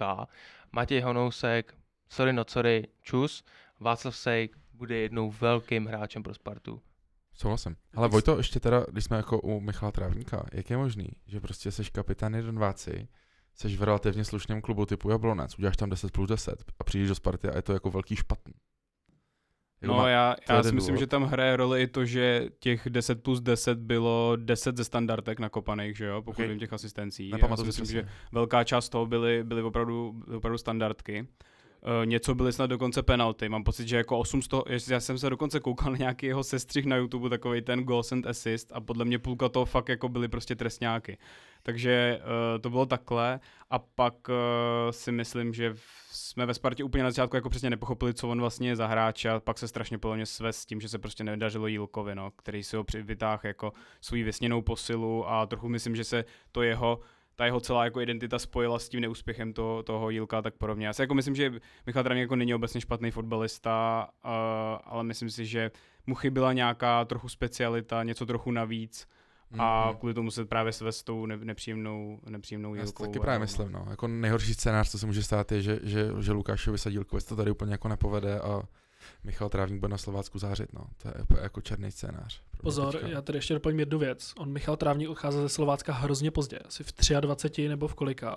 Vlastně to hodně připomíná a teď se jako speciálně nechci Vojilka otírat, ale to Olomouc je taky další klub, který třeba hodně předržuje hráče. On i Lukáš Sadílek už měl odejít hrozně dávno. A Lukáš Sadílek taky v rozhovoru pro Deník Sport říkal, že vlastně pro něj ta změna, ten přechod z Uherského Hradiště do Prahy je jako nebe a dudy. Myslím si, že co ublížilo hodně Michalu Trávníkovi, když jsem se tehdy bavil s někým jako Zeblonce, mi říkali, hele, on bude potřebovat čas na aklimatizaci, to kluk z malého města, šel do jiného malého města, kde vlastně jediný, co je Přehrada, a teď přijdeš prostě do Prahy, kde na tebe úplně jiný tlak, úplně jiná prostě sociální struktura, úplně jiná konkurence, očekávání, a tohle myslím si, že zabilo Michala Trávníka. Přeju mu jen to nejlepší, ať se chytne na Slovácku, ať tam třeba zůstane, ať si jako Martin Sedík vytáhne to nejlepší, ale bohužel už si myslím, že jako jeho čas ve Spartě už skončil. A platí to, že je náš hráč stále? Jo, je stále. Prodloužil smlouvu rok a tak šel na hostování. Tak se nám ho jako Sedík rozhrá, nevíš nikdy. Jen poslední věc, mává na mě Michal, že už to máme ukončit tohle téma. Poslední věc, vybavujete si, jak Michal Trávník netrefil prázdnou bránu proti... Ano, nahul z metru snad. To kdyby dál, tak si myslím, tak že ta kariéra ve Spartě je úplně jiná. To bylo s Trabzonem? Ano. Kostík, myslím, gól nebo Kanga. Yes. OK, kluci, probrali jsme odchody, co příchody? Rozebereme ty posily zásadní nějak jako, že zásadní, takže Ondřej Kukučka, povídej Vítě. Ondřej Kukučka, vysoký stoper 2003, 4, no, uvidíme, hele. Prostě nevíš, je to mladý kluk, má to všechno před sebou, je velice chválený minimálně z toho, co jsem se bavil s jediným svým kontaktem z Ostravy, tak je to jako velice, velice talentovaný stoper a jako řekněme tak jako paušálně všem mladým, co jsou ve Spartě, přeju bez ohledu na to, odkud přišli. Ondřej Kukučka, k tomu nemám moc co říct, jen vím to, že procházel se nějakým zraněním, takže mu přeju jenom to nejlepší a pevně věřím, že by se mohl stát budoucností Sparty. Přišel Kucka, přišel Kukučka, OK. Dál přišel Honza Mejdr. Co nám řekneš o něm, Vojto? Honza Mejdr mě opravdu trochu překvapilo, že... Nebo já možná začnu trošku jinak. Když byl Honza Mejdr spojovaný ze Spartu, tak mi to dávalo jako perfektní smysl, protože v té době s náma byl spojovaný taky aktuální trenér Slovácka Svědík. A v tu chvilku jako pro něj mi to přišlo jako naprosto perfektní posila. Jo? Prostě vysoký hráč, něco jako tam on hraje s Kalabiškou nalevo, tak najednou mohl mít i Mejdra napravo, na který to může nakopnout, který je výborný na půli soupeře a tak podobně. A vlastně svým způsobem, když jsem potom sledoval Antverpy pod Priskem, tak a vlastně i Midtjylland, tak jako ty beci, který on tam využíval, byly úplně jiný než Honza Mejdr. A proto mě jako trochu překvapilo, že Mejdr jako stejně přišel, i když vlastně potom se z toho vyklubalo z těch původních spekulací, že nakonec bude trenérem Priske. Takže to je pro mě popravdě trochu překvapení. Nicméně je to furt zajímavý hráč, který ve spojení právě s Jardou Zeleným může dost pomoct v tomto ohledu nám, protože jsou oba dva vysoký. A ve chvíli, kdy je dáme na beky, tak to je pro nás úplně jako úplně jiný způsob progrese balónu, jo? Protože my vlastně najednou nemusíme to zložitě vykombinovat nahoru a na ně se to dá jako v pohodě nakopnout a spousta z nich jako udrží ten míč nahoře. A ono dneska už se to fakt dělá, že ten bek se prostě postaví co nejvýš a když jako má dobrou úspěšnost v soubojích, tak se na něm dá postavit jako docela významně jako celá ta přechodová fáze nahoru. Takže pro Spartu je to takový plán B, jak se v případě, že by byl prostě problém s rozehrávkou, vypořádat s tady těma problémama. A z toho důvodu si myslím, že je Mejdr velmi cenný příchod. Hele, jo, je to prostě něco jiného, než co tam momentálně v kádru máme, že jo. Wiesner, je úplně jiný hráč. Kdo tam ještě může hrát? Jasný Windheim. Ten je podle mě jako blíž Wiesnerovi než Mejdrovi právě, protože Mejdr má jako tu size, jak se říká, že jo, že je velký a vysoký. Takže v podstatě to máme zase nějakou novou typologii do toho kádru. Uvidíme, zápasu bude dost, myslím si, že minutáž mít bude nějakou. Takže já ho ve své hlavě tak trošku podceňuju. Pro mě bude příjemný překvapení, když bude hrát a když bude produktivní, protože myslím si, že zrovna prostě hráč typu Honzy Mejdra může být produktivní. Já si pamatuju jako prime za Hustela v Boleslavi, ježišmarja, kolik on měl jako 9 gólů z přetažených balů na zadní tyč z beka. Reprezentační jo, back. Fakt tehdy, jako já naprosto chápu, že Ondra Zaustal tehdy přestoupil do Sparty, jako nemám proti tomu vůbec nic, protože se to pak jako trošku zvrtlo je věc druhá, ale tehdy v té bolce on byl fakt výborný a hodně mi připomíná právě Honzu Mejdra. No, je tam jako víc těch podobných věcí, on stejně jako vlastně Zahustel, mám pocit, že hrál pravý křídlo v té době, kdy byl snad v té Boleslavi a proto měl těch gólů z té přetažený zadní tyče a Mejdr hrál vlastně ve Slovácku, teda v Hradci wingbacka. Jo, takže zase jako pro nás to může být trochu jako komplikace. On tam samozřejmě hráli na 4 obránce v pár zápasech, ale je to prostě primárně wingback, který bude hrát hlavně úplně na tom kraji v té ofenzivní třeba pětici, pokud něco takového budeme využívat.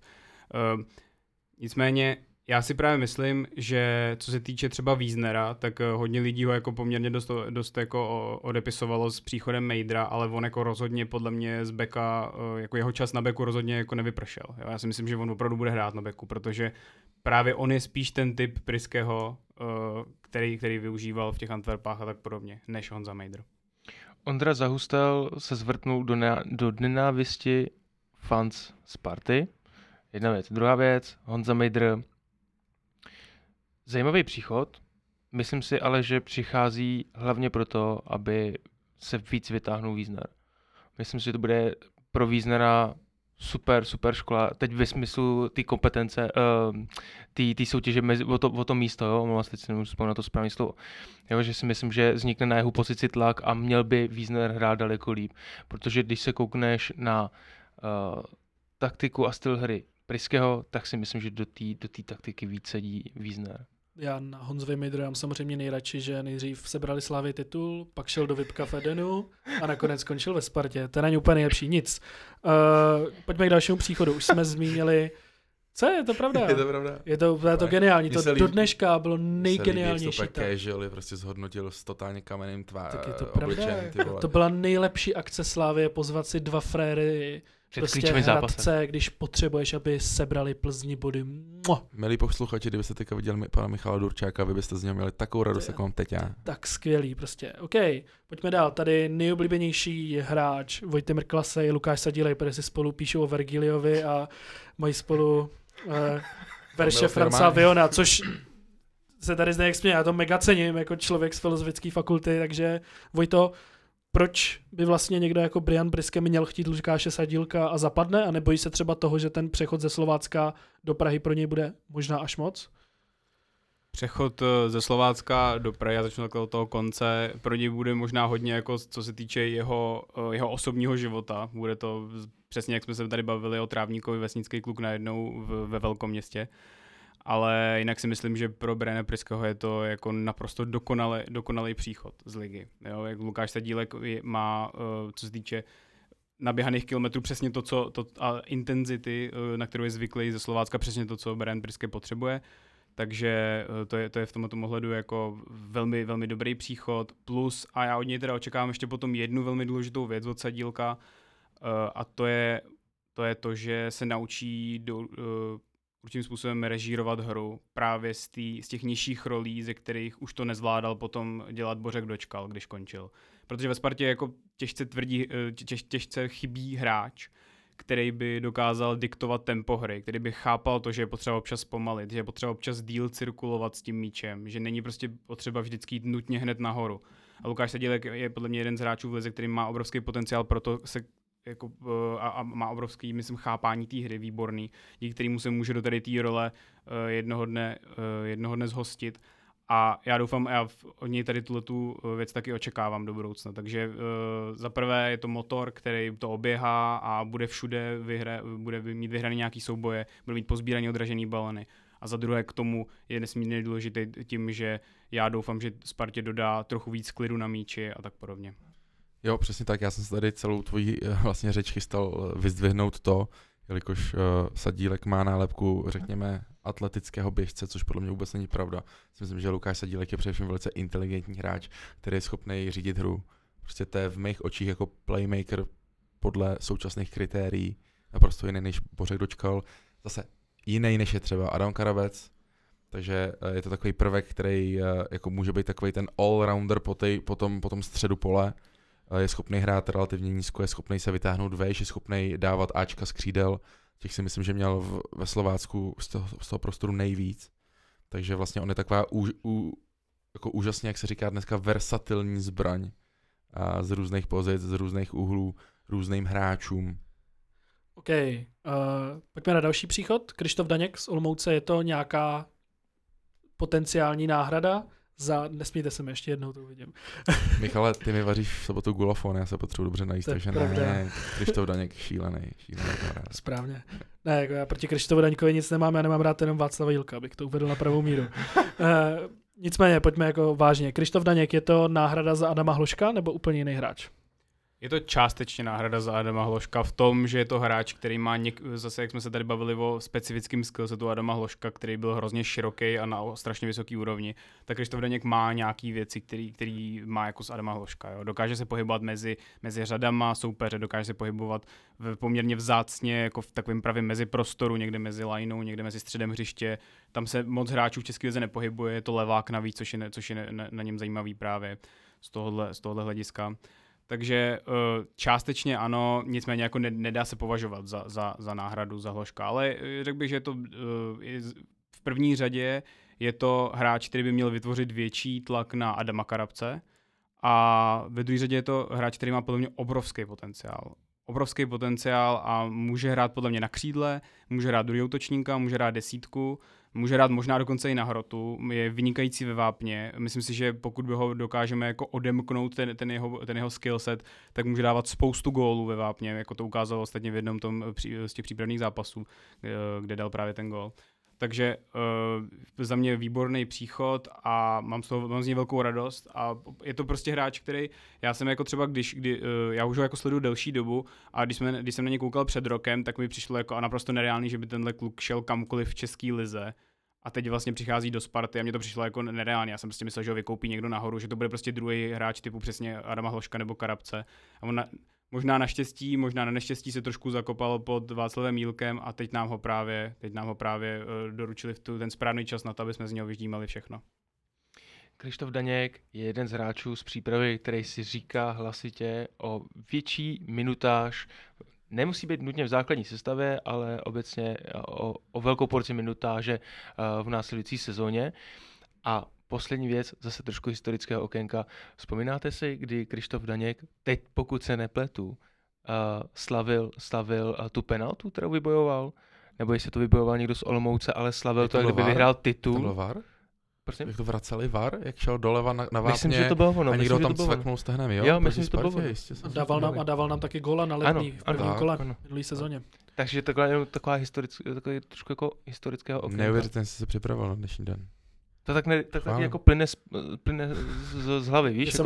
Jako, když vidím Míšu Durčáka, jak je natěšený z tématu Kryštof Daněk, tak jsem si na to hned vzpomněl. A taky jsem si vzpomněl na to, kdy stejným způsobem slavil penaltu Kostík a šel jí kopat Ristič a nedal. Na Slovácku. To bylo na Slovácku, Já jsem měl zafixovat, že to byl Olmouc, takže moje... Samozřejmě děkuju na dálku Václavu Jílkovi, že jako Olmouc dovedl do takové mizérie, že Kryštof Daněk šel k nám. Co na něj říkáš, Víťo? Jo, mně se líbil, já jsem to psal xkrát na Twitter, pro mě Kryštof Daněk je prostě hráč, který má, přesně jak řekl Vojta, obrovský potenciál. A taky tady už i padlo to, co si o to myslím já, že to je vlastně takový prostředek, jak zvednout Adama Karabce. Okay, předposlední posila, ale myslím si, že pořád docela výrazná, Jaroslav Zelený, kterýho stál už Pavel Vrba před rokem. Víťo, ty kroutíš očima, tak povídej. Ale láskyplně, hele, Jarda Zelený je můj dlouhodobě oblíbený hráč, jako já jsem ho záviděl i Slávy, což je neuvěřitelné, protože to se mi fakt jako v životě mockrát nestalo, takže jsem extrémně rád, že tady je. Myslím si, že jsme ho o rok ještě prováhali, že to měl být o rok dřív, ale Jarda Zelený, prostě to je můj kůň, toho bych já stavěl i na úkor Davida Hanska. A to je skandální, co teďka říkám. Dámy a pánové, to je skandální. Jestli to někdo doposloucháš sem, ty. Levá, pravá, a já nemám nic proti tomu, na rozdíl od pana Jílka, hrát dva leváky vedle sebe. Já jsem s tím naprosto OK. Ve FIFA to jde, viď? Ve FIFA to jde skvěle. Ve FIFA to možná jde, já si mám teda velký problém, ale jsem to ochotný akceptovat, protože Jarda Zelený umí pravou trochu.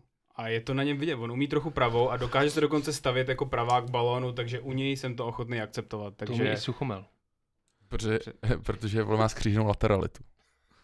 Okay. Googli si to, kámo. Dobře, okay. Zdravotnický podcast Partianských novin. Zdeňku, co si myslíš o Jardovi Zeleném? Já jsem z toho docela zaskočen. Jarda Zelený. No... Zdeňko, já jsem naprosto šokován, že jsi si nedal do přípravy, že můžeme mít stoperskou dvojici Panák Zelený. O to vůbec nejde. To je naprosto klíčový. To spíš myslím, že uvidíme jednou sezóně a jeden z nich se zraní. Jako. A nebo jeden z nich se vylije. To je naprosto klíčový. Já se divím, že jako marketing Sparty nevyužil stoperskou dvojici jako Panák Zelený. Já jsem čekal, který z nás blbců to řekne jako první. Já tak samozřejmě jsem to vyhrál, že jo. Já ten for zmiňuji rád, že už jednou v přípravě už spolu hráli na hřišti, někdo mi jako tam pak ten tweet zkazil tím, že mi řekl, že jako spolu nehráli, nás to podobně vůbec nezajímá. Panák Zelený. Goat. Když jako Hany Goat odešel, tak novej Goat je Panák Zelený. Zdeňku? A ne, Jarda Zelený by mohl být dobrý. Pokud by na podzim odešel David Hansko, tak si myslím, že může být zajímavá alternativa. Vlastně jako místo nějnýho. Čelda?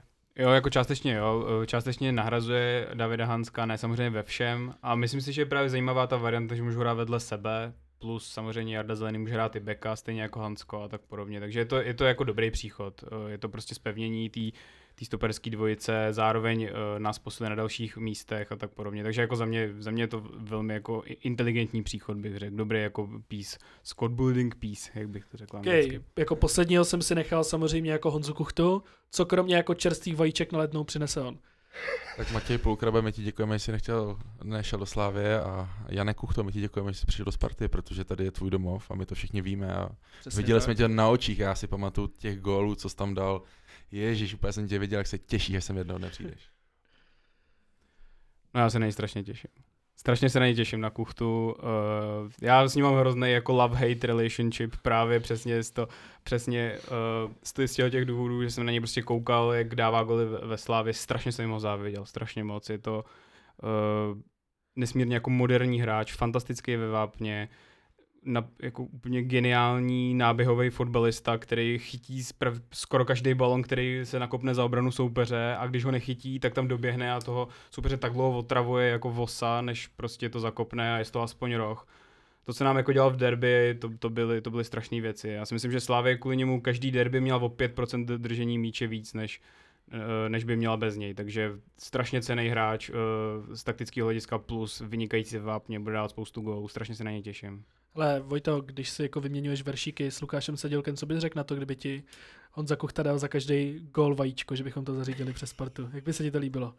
No, jestli by to šlo zařídit, tak klidně. Já teda mám jako taky domácí chov, ne že bych teda vyloženě já choval, ale taky jako se dostávám se k domácím vajíčkám, můžeme porovnat, můžeme se o tom nějak pobavit spolu třeba. Jo, Zdeňku, co říkáš na vajíčka od Honzy Kuchty? Domácí vajíčka jsou nejlepší, taky jsme měli kurník, taky jsme tam měli slepice a určitě doporučuji domácí vajíčka. Ale co se týká Honzy Kuchty, když hrál v derby, v jeho očích, vždycky, když nás porazili, bylo vidět, jak do té Sparty strašně chce. Jo, v těch očích to prostě bylo vidět. Jo, a to je vtip, narážka navíc, jo, ale zasmál jsem se jiná. Každopádně, Honza Kuchta bude hrozně super. Myslím, že bude jeden z nejlepších příchodů. A troufám si tvrdit, že příští rok vyhraje Krále střelců. A paradoxně si myslím, že větší tlak bude na Honzu Kuchtu, než na Briana Priskeho. Mě hlavně těší, jak jako úplně přeházel čakry Jardovi Tvrdíkovi, který na té předsezónní tiskovce úplně říkal Honza Kuchta, kdo to je? A pak někdo vytáhl jako jo, dneska mi Honza Kuchta doneste jako dobrý vajíčka, no Jaroušku už nic nedonese.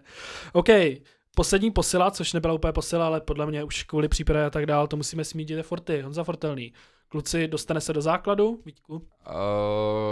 Jo. Jednoslovná odpověď a myslím, že to bude jako skrytej gem v těch posilách, vlastně není posila, že je to odchovanec. Je to vlastně to, co Sparta jakoby chce dělat, to, co pan Rosický říkal, že chce, že na čem chce stavět a myslím si, že to bude další takový diamantík, který se vytáhne ze Strahova. Je to přesně tak, jak říká Víťa, no. Je to hráč, kterýho jsme si tolik třeba, já si myslím, že bychom ho možná z těch Teplic koupili, kdyby nebyl náš odchovanec, jo, protože to byl fakt jako to, jaký on měl to minulou sezónu, to bylo vynikající, on je velmi komplexní na to, že je to vlastně desítka, tak může hrát i jako níž, protože zase prostě je schopný odehrát na víc pozic a má velmi dobrou jako kontrolu balónu, udrží balon ve spoustě soubojů a zároveň je schopný rozdávat docela dobrý přihrávky a tak podobně. Takže je to docela dobrá kombinace k tomu Sadílkovi. Ideál za mě, kdyby hrál každý na jedné straně a pod nima ještě nějaký defenzivní záložník a oni dva by tam lítali jako dvě takový osmičko desítky, za mě jako úplně ideál. No. Ty vole, Forty bude úžasnej, mám z jeho progresu strašně velkou radost. Ještě doplňující otázka, Vojto, přirovnal by si Forty, já nevím, třeba jako k Mason Mountovi, nebo ke komu? Jako z nějakého světového fotbalu? No, to je docela komplikovaný, protože on je jako ještě dost dobrý jako technicky a je schopný vyhrávat jeden proti jednomu souboje, takže třeba Mason Mount bych řekl, že možná víc jako ten režisér, ale jako je to poměrně přesný přirovná, jako jde to asi, no, šlo by to asi takhle naroubovat, no, že je to Mason Mount, no, i těma jako pozicema, který on hraje, protože on dokonce ve Spartě jsme vždycky rvali na křídlo, že když přišel do přípravy, což Mason Mount má taky, tak si vyzkoušel, takže asi částečně jo, no. OK, prý se spekuluje ještě o příchodu jednoho hráče, údajně by to měl být brankář, Honza Vacek v deníku Sport psal i, že by to možná mohl být záložník vzhledem ke zranění nového kapitána Láti Krejčího. Kdybyste si vlastně měli vybrat v lize, protože co se týče nějakého zahraničí, tak tady můžeme lovit jména z klobouku nebo věštickou, jak by řekl Víťa, půl hodiny. Jednoho brankáře, jednoho záložníka, kdo by to byl? Jenom brankáře záložník. Přesně tak, jako jinýho. Jednoduchý podle mě Indra Staněk. To bylo druhý, záložník bude trošku těžší. No. Chceš ofenzivního, defenzivního. Hele, vzal bych jedno z dvojce Kondé Tyéhy, utekli nám, no. To nastřelím to vloženě s tímhletím, okay. Že to je podle mě jako chyba Sparty, že si nechali utéct oba. Vlastně řekl si 3 hráče, všichni jejich příchody jsou nereální, Vojto? Je to tak? No, ono je to sice nereální, ale Víťa má svým způsobem pravdu, jako u těch defenzivních záložníků, to, že my ho nemáme, tak to je velký problém a může nás to dost mrzet. Jako my tam vlastně teď budeme spát přesně Sadílka, který, já neříkám, že to nezvládne tu pozici, jo. Nebude to samozřejmě úplně perfektní, ale třeba jako jeho problém je, že není tak vysoký, jako je Krejčí, jo. Takže ve chvíli, kdy tam budou prostě lítat dlouhý balóny a my jsme sice věděli v přípravě, že Zelený a Hansko byli nesmírně dominantní na ty vysoký balóny, ale samozřejmě o hráče víc by tam pomohlo ještě jako víc, jo. Takže když tam bude Krejček, to bude ideální, ale Pavelka to pravděpodobně nějak jako ukope, asi možná to ukope i Sáček, ale bylo by prostě bylo by správný tam ještě získat jednoho hráče. A pokud teda mám říct někoho z ligy, vítěz jsem nebude souhlasit, ale to je Dominik Janošek. Tady šel do Pardubic, takže zase nereálný příchod. Ale já myslím, že bychom ještě pořád přesvědčili. Kdybychom mu dali možnost jít k nám, tak si myslím, že si vybere nás přes Pardubice. Teda. To je asi pravda. To by šlo velice rychle. Ještě prosím tě, ještě doplňující otázka, dovedeš si představit, že by šestku hrál třeba Panny? Dokážu si představit, že by tam hrál Panák. Samozřejmě ve chvíli, kdy on jako bude schopný nějakým způsobem dlouhodobě hrát, protože otázka je, jestli na něj jako spoléhat s něčím, když je otázka, jestli na něj vůbec můžeme spoléhat s tím, zda vůbec bude hrát celkově, protože přece jenom jeho situace s zraněním je příliš jako nekonzistentní a nejasná. Takže, ale jinak jako na to má asi ten skillset, no, má progresivní přihrávky navíc ještě, což je zajímavý prvek na defenzivním záložníku, k tomu je vysoký, přesně tak, jak jsem říkal, že by to mohlo chybět tomu Sadílkovi. Bude asi dost intenzivní, protože hrál stopera přece jenom, takže nějaká agresivita tam bude a dokážu to tam určitě představit, samozřejmě volil bych ideálně příchod jeho, no. Je mi hrozně líto Filipa Součka, pokud poslouchá tenhle podcast, protože jsme před něj řekli Davida Pavelku a dokonce i Panyho, že by hráli defenzivního záložníka. A co Okeke? Okeke? Co je Okeke? Vyhrál přáteláku. To je strašně zajímavé, jak vůbec. Jak prostě jednoho dne zmizel, jak Valdo, už se nikdy nenašel. Oni občas mají problém s vízama, že jo, ty věci. To je problém. A s věkem. Hele, jako moje zkušenost s mladými africkými hráčema je, že to je jako velká bolest pro všechny. Pro něj, pro ten klub, pro agenta. On vykletu, ty kluci musí jako začínají živit ty své vesnice tam. K tomu je chtějí, jako půlka Afriky chce ošulit. Jo, mám takovýhle příběh jako s Kajambou a to je jako šílený. Jejich je líto, no. To jako nebudu říkat, ale ty kluci jsou jako reálně chudáci, jo. Jo, přesně tak. Mě jako trochu překvapilo, že tady nepadlo jméno jako Kaloč z Baníku. To jsem myslel, že je vlastně jako někdo, kdo by mohl být jako minimálně zajímavý. Vojta tady kroutí. Kaloč je zajímavý, ale je to jako v podstatě úplně jako čistá alternativa za Krejčího mladšího. Je to prostě zase další jako těžce jako fyzický hráč, vysoký, který to jako vyhraje souboj a tak podobně. A který se relativně třeba zlepšil ve hře na ose, zvládne jako ty defenzivní úkoly, zvládne jako rozehrávku, dokonce snad i v single pivotu a tak podobně, ale jako já si myslím, že by je lepší jít cestou hráče, který bude všestrannější, no, a který bude mít lepší rozsah přihrávky a tak podobně. Já teda jenom doplním ten svůj tip, já jsem teď zmiňoval Filipa Součka s trošku s nadsázkou. Nicméně, příchod brankáře Indra Staněk potvrzuju, souhlasím s Vítěou. Příchod záložníka Lukáš Kalvach. Ty byla to Andreo, veď. Jako, ale jako my jsme tady fakt neřekli jediný hráč, což je jako vlastně já jsem když jsme se bavili po minulý sezóně vlastně kolik málo těch hráčů z ligy bychom mohli přivést. A když jsme se tady o nich jako bavili jako Daněk, Zelený, Mejdr, Sadílek, tak to asi z těch jako 8 men, co jsme si jako říkali, byli 4 a další jako 4 skončili buď v Plzni nebo ve Slavii, jako ten Tech je vyzobaný, povídej Zdeňku. Mě jenom hrozně mrzí. Mě prostě strašně mrzí, že Plzeň je úplnej hovnech, co se týká financí. A nejsme schopni, možná vlastně žádný klub, co se týká předních příček, Slavie, Sparta, whatever, není schopný tu Plzeň vykoupit. Teď myslím ty hráče. Mě to nedají, ale. Mně by se líbil Kalvach, líbil by se mi Bogel, což samozřejmě chápu Bogel trošku specificky. Já vím, ale chápeme se, jak to myslím. Okay. Myslím, že tam je spousta zajímavých hráčů a mě prostě fascinuje, že vlastně ani v historii, když se koukneš zpětně, tak tam nebylo moc příchodů Plzeň, na trase Plzeň Sparta. A což mi přijde hrozná škoda, protože finanční sílu na to máme, aby jsme prostě překvapili. Svýho času, že Jarda Tvrdík nabízel 3,5 milionu eur nebo kolik za Krmenčíka, když měl v Plzni tu nejlepší sezon, což vlastně mi teď říct, že se to nepovedlo, protože tam je jako neuvěřitelný, jak on si prostě nezvyk na ten Trpišákův systém, že vlastně po tom prohraném derby pohárovým, který jako my jsme vyhráli, oni prohráli, tak tam vlastně Trpišovský jako fakticky na férovku řekl, Krmenčík nechápe náš systém, prostě neví, co dělat. Vlastně skončil. Ne, sorry Vojto, já jsem tě do toho skočil, povídej, co jsi chtěl říct ještě. Já jsem se jenom chtěl vrátit k těm možnostem z ligy. Já si jako myslím, že v lize je spousta pořád zajímavých hráčů, ale my se tady bavíme o pozici, která je jako nesmírně vzácná i ve světovém fotbale. Jo? Jako defenzivní záložník je prakticky nejžádanější zboží na trhu světovým celkově. Prakticky ty hráči jako vymírají, oni v podstatě neexistujou. Jo? Je to prostě strašně těžký ho sehnat. Jenom ty nejvíc top kluby je mají a nikdo jiný v podstatě je nemá. Jakmile se někdo někde objeví, tak okamžitě ho někdo koupí prostě. Je to jako strašný problém tyhle hráče sehnat. A v české lize prostě byli dva. Byl to Kondé, byl to Tyjehy. A pak je to samozřejmě Lukáš Kalvach, který je pro nás asi nereálnej. No a pak je to teoreticky přeučený Holeš, že jo? No a u nás je to Ladislav Krejčí. A další defenzivní záležitosti tady prakticky nejsou. No. Takže pak to můžeme přeučovat hráče, jako je přesně ten Dominik Janošek, o kterém jsem mluvil. Můžeme tam cpát Davida Pavelku a tak podobně. Ale jo, bavíme se, nejde jako o to, že by vyloženě naše liga na ty hráče byla chudá, ale je to prostě nesmírně jako specifická pozice, která prakticky ani jako ve světovém fotbale není tak častá. No. Ok, kluci, poslední otázka tohodle bloku. Vaše ideální jedenáctka, ale hodně rychle, od golmana přes obranu. Dobře.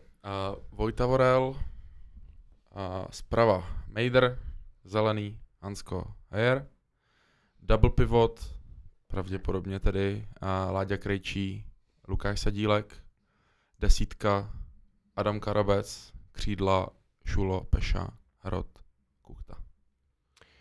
Vorel, Wiesner, Panák, Hansko, Heyer, Fortelný, Sadílek, Šulo, Karabec, Kuchta.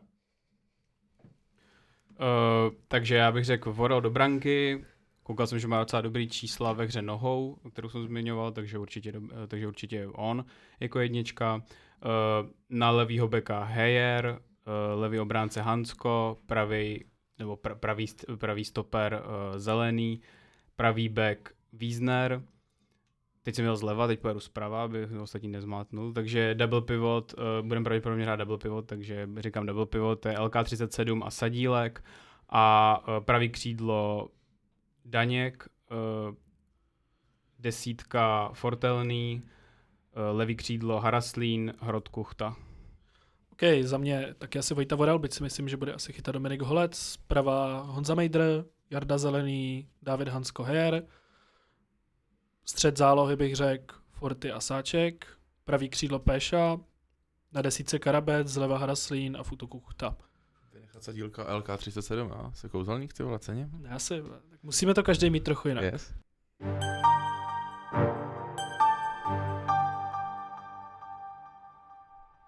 OK, kluci, probrali jsme novýho kouče, probrali jsme změny v kádru, ale ten podcast vychází ve středu a ve čtvrtek už nás čeká první zápas novýho sezóny.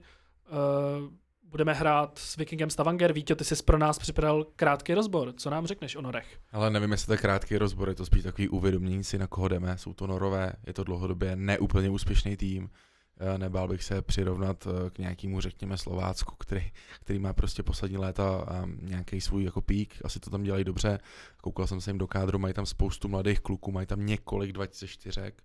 Mají tam i 2005, která se teď dostala momentálně do kádru, takže je to v podstatě takovej tým, který se snaží asi sázet na mladý hráče.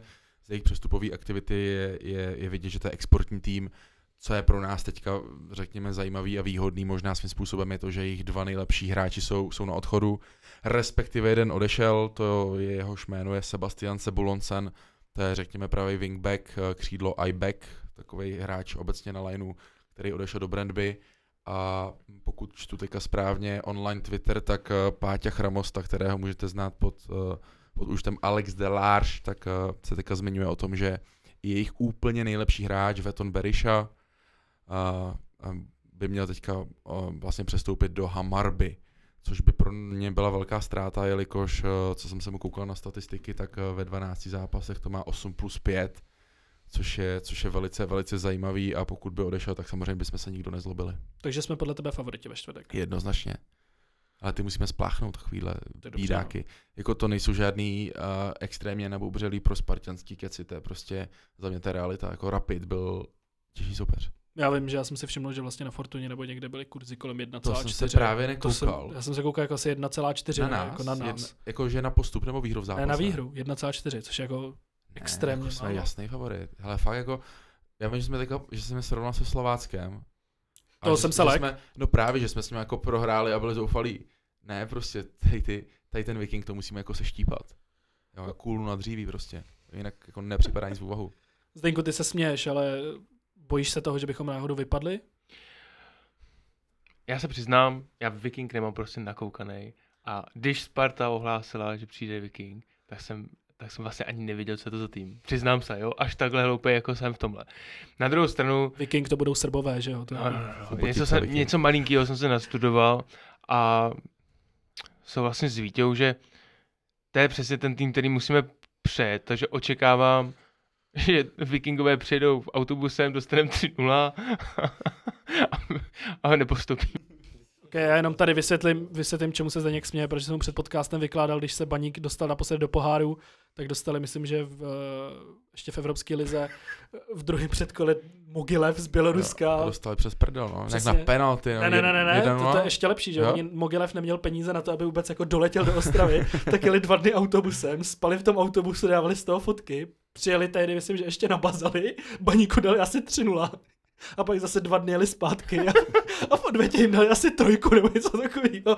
A to bylo naposledy, co Baník hrál pohár, no doufejme, že Viking aspoň jako má na letadlo.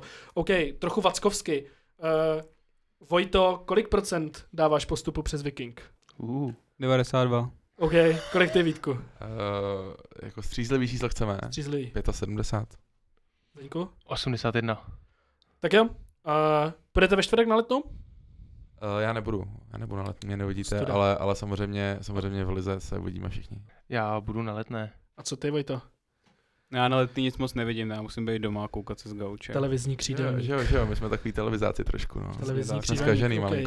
No a nějaký tip na skóre? 3-0 vyhráme. Kdo dá góly? Kuchta, Sadílek a Šulo. Ambiciozní tip. A já tipuju 2-1. Proč 2-1? Je to z toho důvodu, že myslím si, že herně to bude relativně dobrý z naší strany, ale myslím si, že tam bude ještě ta nerozehranost, takže jednoho fíka dostaneme a dost možná si ho dáme i my sami. Dobře, po dvojutkání se Stavangerem, kde Vítěz řekl, že rozlámeme jako kulničku na dříví, nás čeká taky první domácí zápas doma s Libercem, tam je zajímavý vlastně jedno téma, pořád nevíme, že Honza Kuchta, kterého jsme tady tak hypovali, jestli vůbec bude hrát. Tady je taková zajímavá věc, že poslední zápas předtím, než odešel do Ruska, hrála Slavia na Baníku, on tam dostal červenou, dostal trest na 2 zápasy, jestli se nemýlim. V Rusku se ty zápasy nikdy neodstál, těžko říct, jestli to Rusům bylo jedno, nebo se to nepřenášel a tak dál. Takže v pohárech hrát bude moc, ale nicméně vlastně nevíme, jestli proti Slovanu bude hrát, nevíme, jaký je stav Tomáše Čvančary. A to je taková komplikace, údajně se to prý ještě bude řešit, každopádně my nemáme žádný páky na fotbalovou disciplinárku. Ale nicméně pojďme k Liberci jako k prvnímu ligovému soupeři. Odešel jim Kostelník, Tiehy, Tupta, Knobloch a další hráči. Vítku, kde je tipuješ? Ale Liberec je pro mě dlouhodobě jeden z nejdivnějších týmů. Oni prostě, na mě to působí tak, že oni prostě každý rok staví nový kádr. A na to, jak často ho staví novej, tak dost často udělali poháry. Jo, oni v podstatě za posledních, 7-8 let mají stejně poháru jako Sparta. To je jako fakt jako úlet. Jo, teď jsem to asi neřekl úplně přesně, ale... Za posledních 10 let.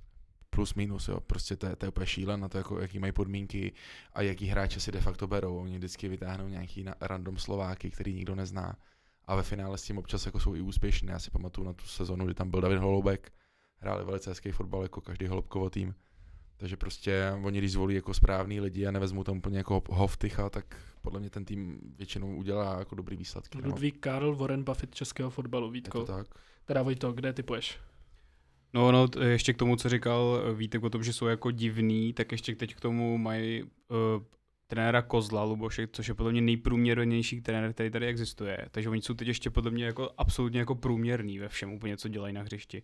A v podstatě totálně záleží na tom, jestli se jim povede nějakým individualitám to někde urvat. Teď vlastně přišli od Tejhyho. Já osobně teda očekám, že budou někde úplně ve středu tabulky, přesně tak jako na podzim, a teda, nebo vlastně v té minulé sezóně. A myslím si, že bychom jako měli porazit. No. Tak jo.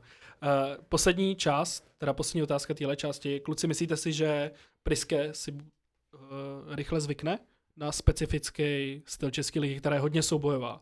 Týmy jako Liberec prostě zaparkují fakticky Mourinhovský autobus, budou chodit do protiútoku, budou fakticky jako pressing až od půlky, dovede se to, jako zvyknou si rychle, nebo ne? Tak stejně to hrajou ty hráči. Ty hráči ví, že prostě přijdou někam do té plizbe, tam rozvorené hřiště dostanou nakopáno. To jako jestli jim to Brian Priske musí 7krát před zápasem oznámit, tak to prostě jsou v lize špatně, to mě mrzí. Já si myslím, že to nebude asi tak velký problém pro ně. On jako taky má rád intenzitu na hřišti, taky si myslím, že jeho týmy jsou zvyklí prostě chodit do soubojů. Ona ta dánská liga taky není úplně měkká, ve který on vlastně trénoval, takže bych se toho úplně nebál, že by tady měl nějaký extra problém s adaptací na to, že ho tam budou týmy vykopávat, takže toho bych se úplně nebál.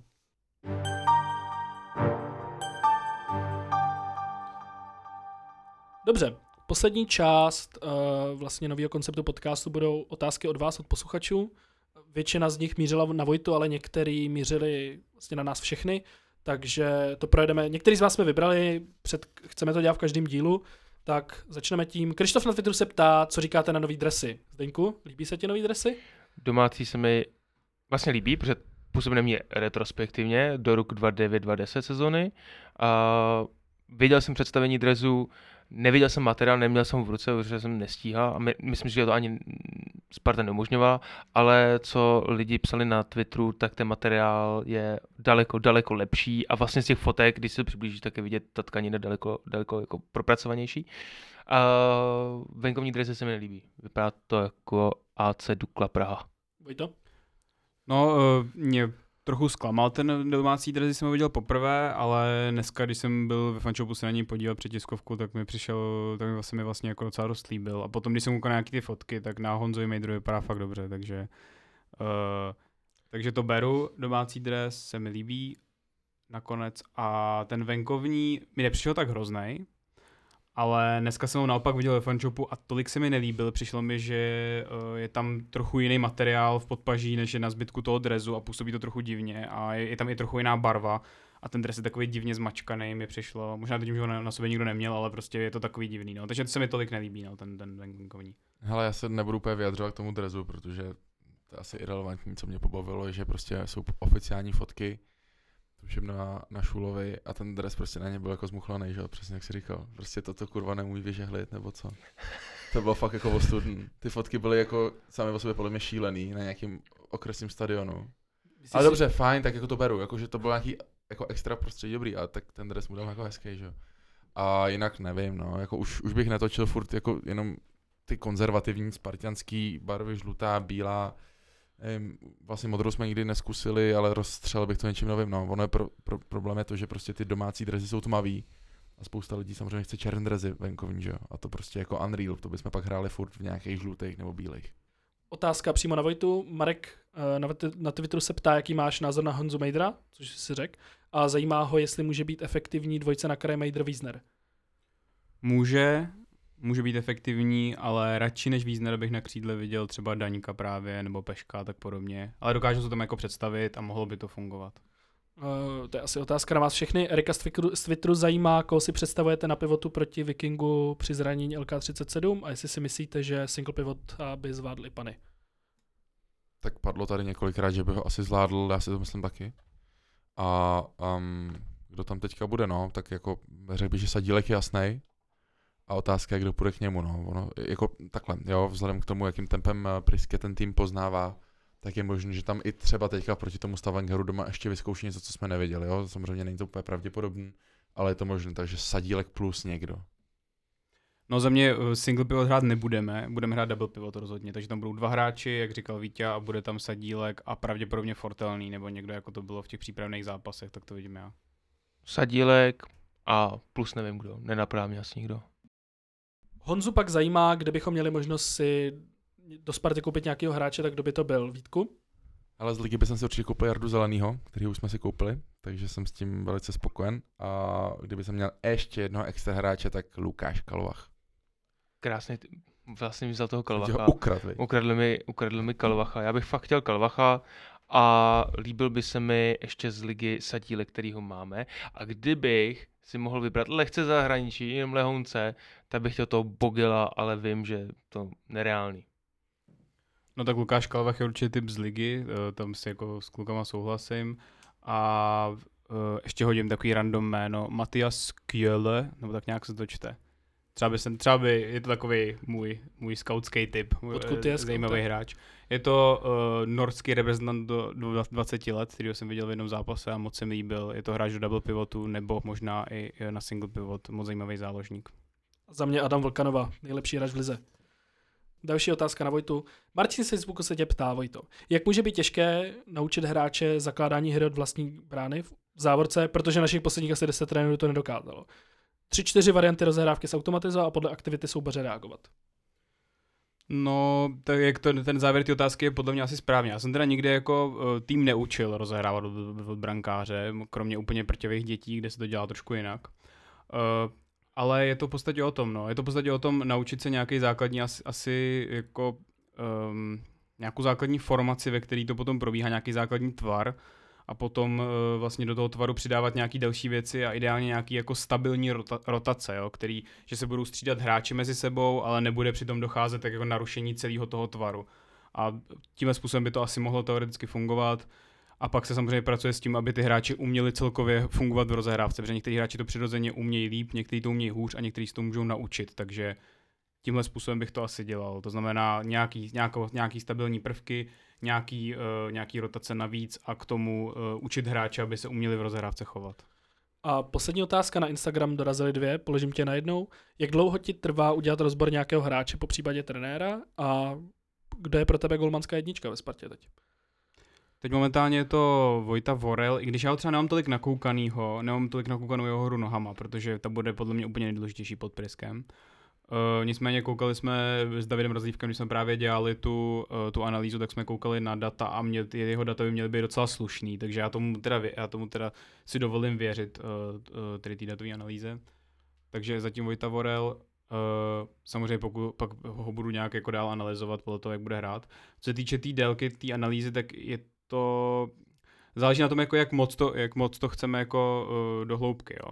Ve chvíli, kdy analyzuju samozřejmě trenéra, tak to trvá mnohem díl, protože třeba Brian Priske mi trval prostě dlouho, protože to bylo 8 zápasů, každý v jiném rozestavení, ve 2 týmech, trvalo to strašně dlouho, takže tam to jako není moc dobrý příklad. Samozřejmě některý trenéři jdou zanalizovat mnohem rychleji. Vidíte, že prostě hrajou nějaký systém, nějaký rozestavení, nějaký systém, který vychází třeba z nějakého přímo rozestavení, tak to je samozřejmě jednodušší. A všímáte si nějakých principů. Je to pár zápasů u trenéra, u hráče, to může být i pár doteků s balonem na nějaké ty základní věci, na to vidět, pod jakým úhlem je schopný hrát a tak podobně. A pak samozřejmě čím hlubší tu analýzu chci, tím víc toho musím vidět. No. Takže já jsem takovej, že dost často analyzuju někoho a udělám z něčeho strašně moc věcí, jako vykoukám z nějakých 2 akcí třeba, pak někdy si třeba zjistím, že to není úplně správně, proto právě se to snažím všechno zaznamenávat, abych to zpětně potom mohl revidovat a dál potom na tom, že bych až akademicky pracovat a zjišťovat, jestli jsem měl to správně nebo ne a posouvat nějakým způsobem tady ten můj takovej soukromý výzkum dál.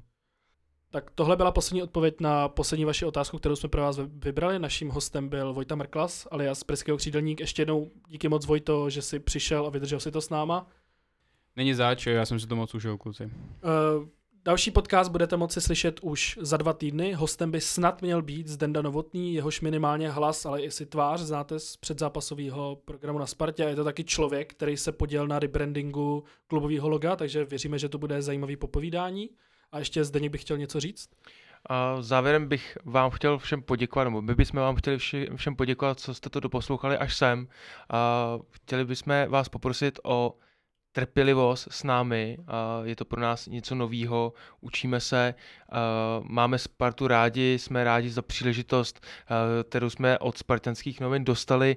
Snažíme se to trošku posunout na další level, tak buďte s námi, buďte trpěliví, budeme rádi za konstruktivní zpětné vazby a prosím vás, věřte tomu, že my prostě neuvidíme, který hráč přijde do Sparty a kdo ne. Jo, to jenom bych byl rád, aby jsme si ujasnili a jenom tak jako z vtípku takhle nakonec, ale jak říkám, buďte prosím trpěliví s námi a budeme rádi za konstruktivní zpětnou vazbu, ať už na Twitteru, na Instagramu, TikToku, Facebooku, Twitteru, whatever. Budeme za to rádi a poslouchejte nás dál a věřím, že se budeme společně posouvat. Já asi nemám, co bych dodal. Zdeňku, to bylo velice intenzivní od tebe. A myslím, Slzička, že by se líbil. Líbil by se s Priskému do systému. Tak jo. A těšíme se za 2 týdny. Naslyšenou. Ahoj. Co tomu chybí? Gól? Jednoznačně, ale my ho dáme, nebojte se. Tlačíme se, tam je to na nás vidět a určitě to tam spadne, protože těch šancí je hodně a tohle nemůžou ustát.